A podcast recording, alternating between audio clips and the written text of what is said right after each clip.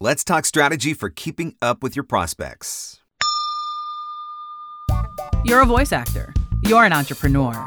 You're a VOpreneur. Welcome to the Everyday VOpreneur podcast, your guide through the business of voiceover. Do you need help with the business and marketing side of voiceover? Then you need to check out VOpreneur.com. On the website, you are going to find countless resources to help you with the business and marketing side of voiceover.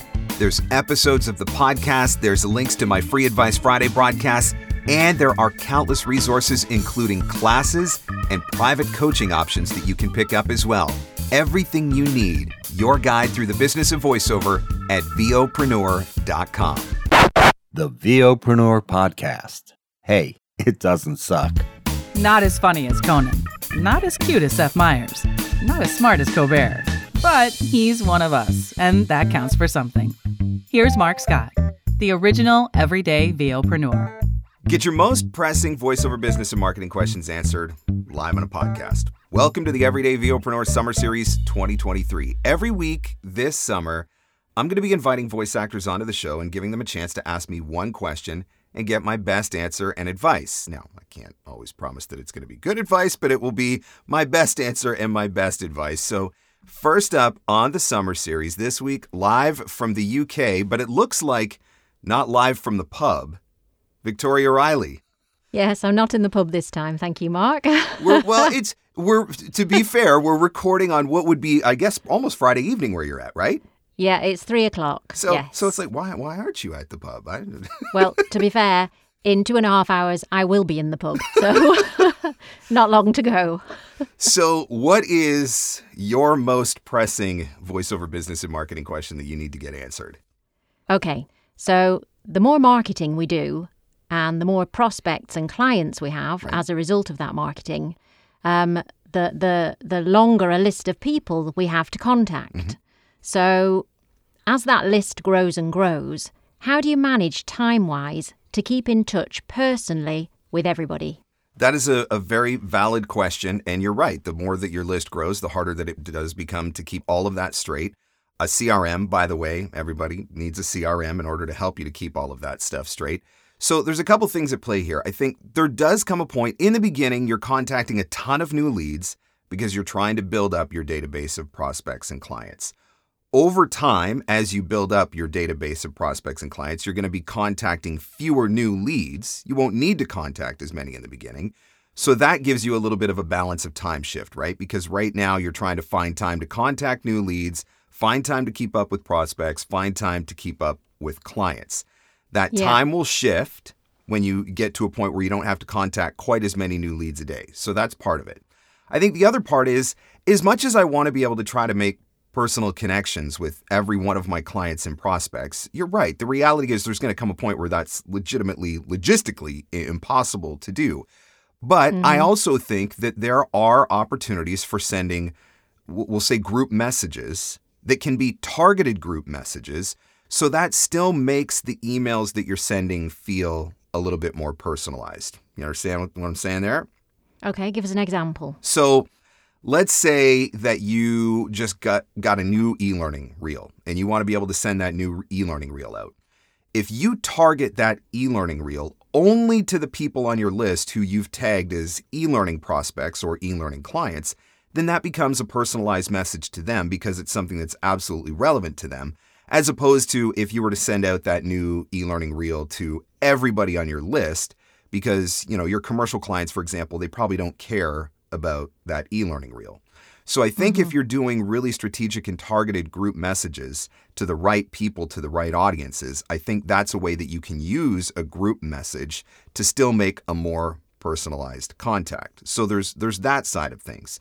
I do think that there are a lot of other ways that you can use group messaging just in general. So a great example of this is, you know, at the time that we're recording, we're coming into the Memorial Day weekend in the United States. And so earlier in the week, I sent out a very targeted um, email to my clients and my prospects who I know are based in the United States to wish them a happy Memorial Day and, you know, the official kickoff to summer, but also to say that if you've got a project that you need to get done so you can get out of the office to enjoy Memorial Day, I'm here for quick turnaround. Or if you've got one of those deadlines that's forcing you to have to work through Memorial Day, I'm here if you need me over the course of the weekend to help you get that project done as well. And so, with one message, I was able to, I say reset the red clocks. That's a feature of Nimble that I use, but basically it starts the cycle over again for over a hundred different people that were on my list. And so now everybody's fresh again. So I think there's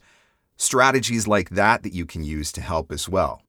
Okay. So, I mean, that's that's personalized to US clients, Mm-hmm. and as you say, the e-learning reel would be personalized to e-learning clients. So there does come a point then where you're not actually emailing each person individually a personalized email. So you're not uh, looking at their work, seeing what they've done recently, emailing them about that work, having a chat. So there does come a point where that level of individuality falls away. I think that there's still always going to be a place for that level, but I think that it's not going to necessarily be your consistent month to month cycle because, you know, once you get to a point where, uh, let's say you've got 300 prospects in your database, how are you going to email 300 personalized emails every single month consistently?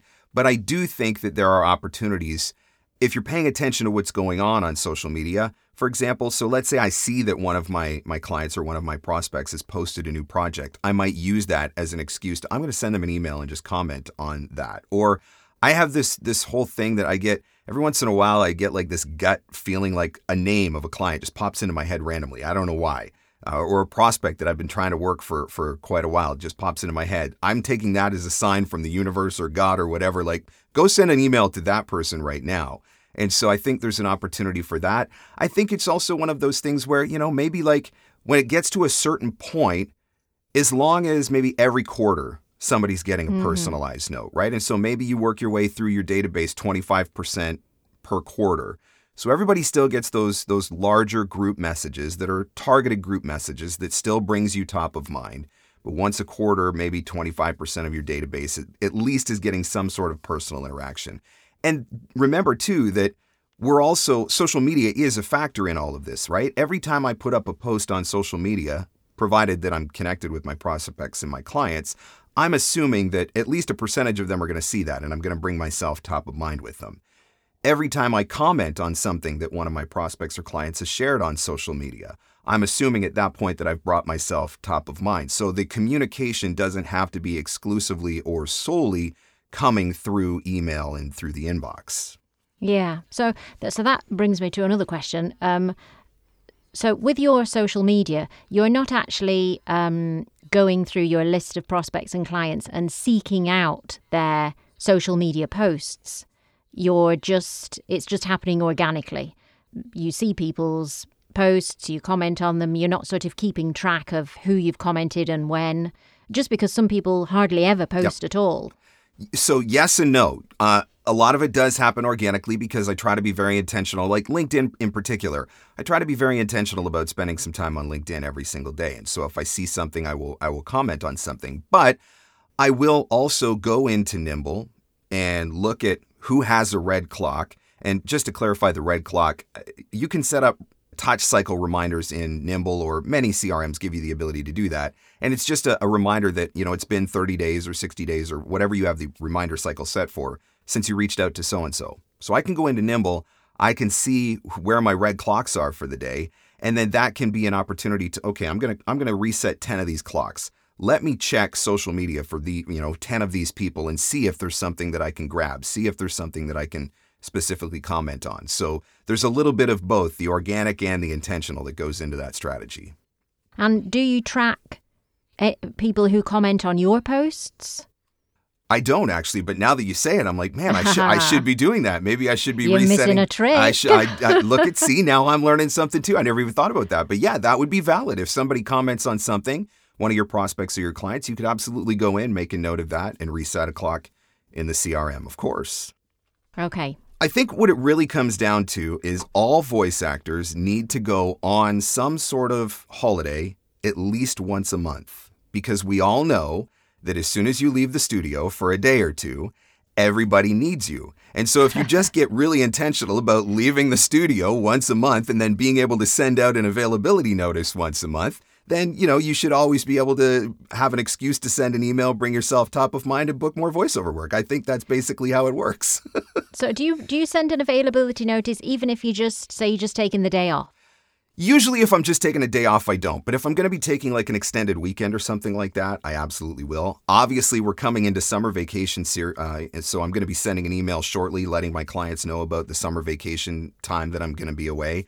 Uh, and so that's an email that I can send to all of my clients and to all of my prospects. And so that resets the clock on all of those with one really simple email as well. And so I think there's opportunities for that. I'd also say, uh, you know, if you've made an upgrade to your studio, that would be an opportunity. If you've got a new demo, that's an opportunity. If you if you book a major national commercial campaign, sending that to commercial prospects or commercial leads, I, uh, or rather commercial clients, I think that's an opportunity.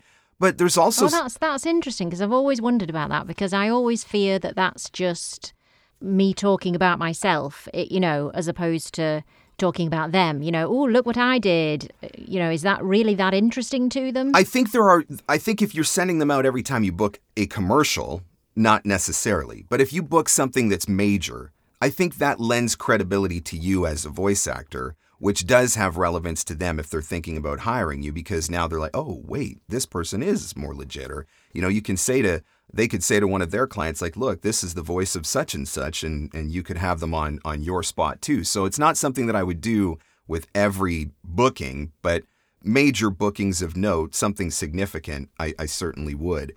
And then the other thing I would say too is don't underestimate the power of a simple, how you doing? It's been a while.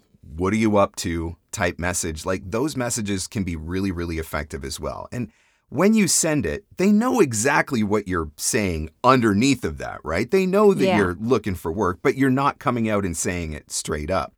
And so Yeah. that's a really easy way to reset clocks as well because you can send that out as a as a group message and just use your merge tags to make it personalized by, you know, putting their first name or, or whatever in.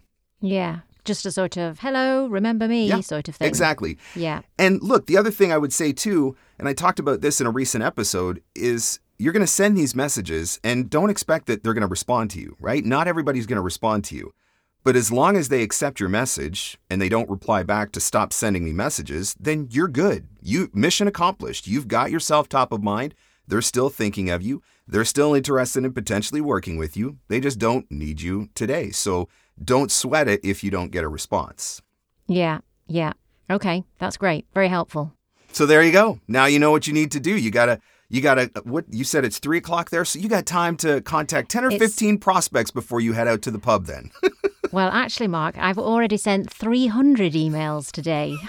this is now you're putting us all to shame. Look at you. But but the reason I've sent 300 emails is because I'm going on holiday next week. See? So there we go. So So, it's the opportunity. The, yeah. the work should start pouring in at any moment. Then Yeah, exactly. Yeah. The the moment I'm packing my suitcase, the jobs are going to be racking as soon up. as you unplug the microphone, right? Then oh, I got to set the studio back up again. Exactly. Yeah. I was actually debating the old question of shall I take my travel kit with me? But I've decided no, I absolutely need a holiday. So And yeah. sometimes a holiday just needs to be a holiday, and that is perfectly okay too, because your clients, they take their vacations as well, and they're not Yeah. bringing their whole setup with them so that they can produce videos from the hotel or wherever they happen to be staying. So that's okay Exactly. too. Right on? Yeah. All right, Victoria, hope that helps you. Thank you very much. Very much. Yes. You're welcome. Enjoy your weekend and enjoy your time at the pub. Thank you very much, Marc. Will do. The Everyday VOpreneur podcast. Available everywhere fine podcasts are given away for free. Mostly, we think. You have a great website, right? Well, make sure you host it at some place that doesn't suck.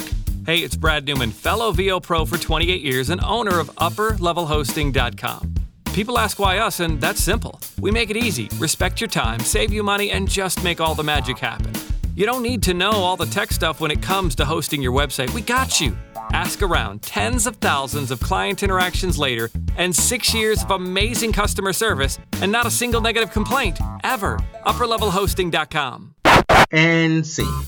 And that's a wrap. Thanks for hanging in. Thanks for hanging out. Want more VOpreneur goodness? Jump online at VOpreneur.com.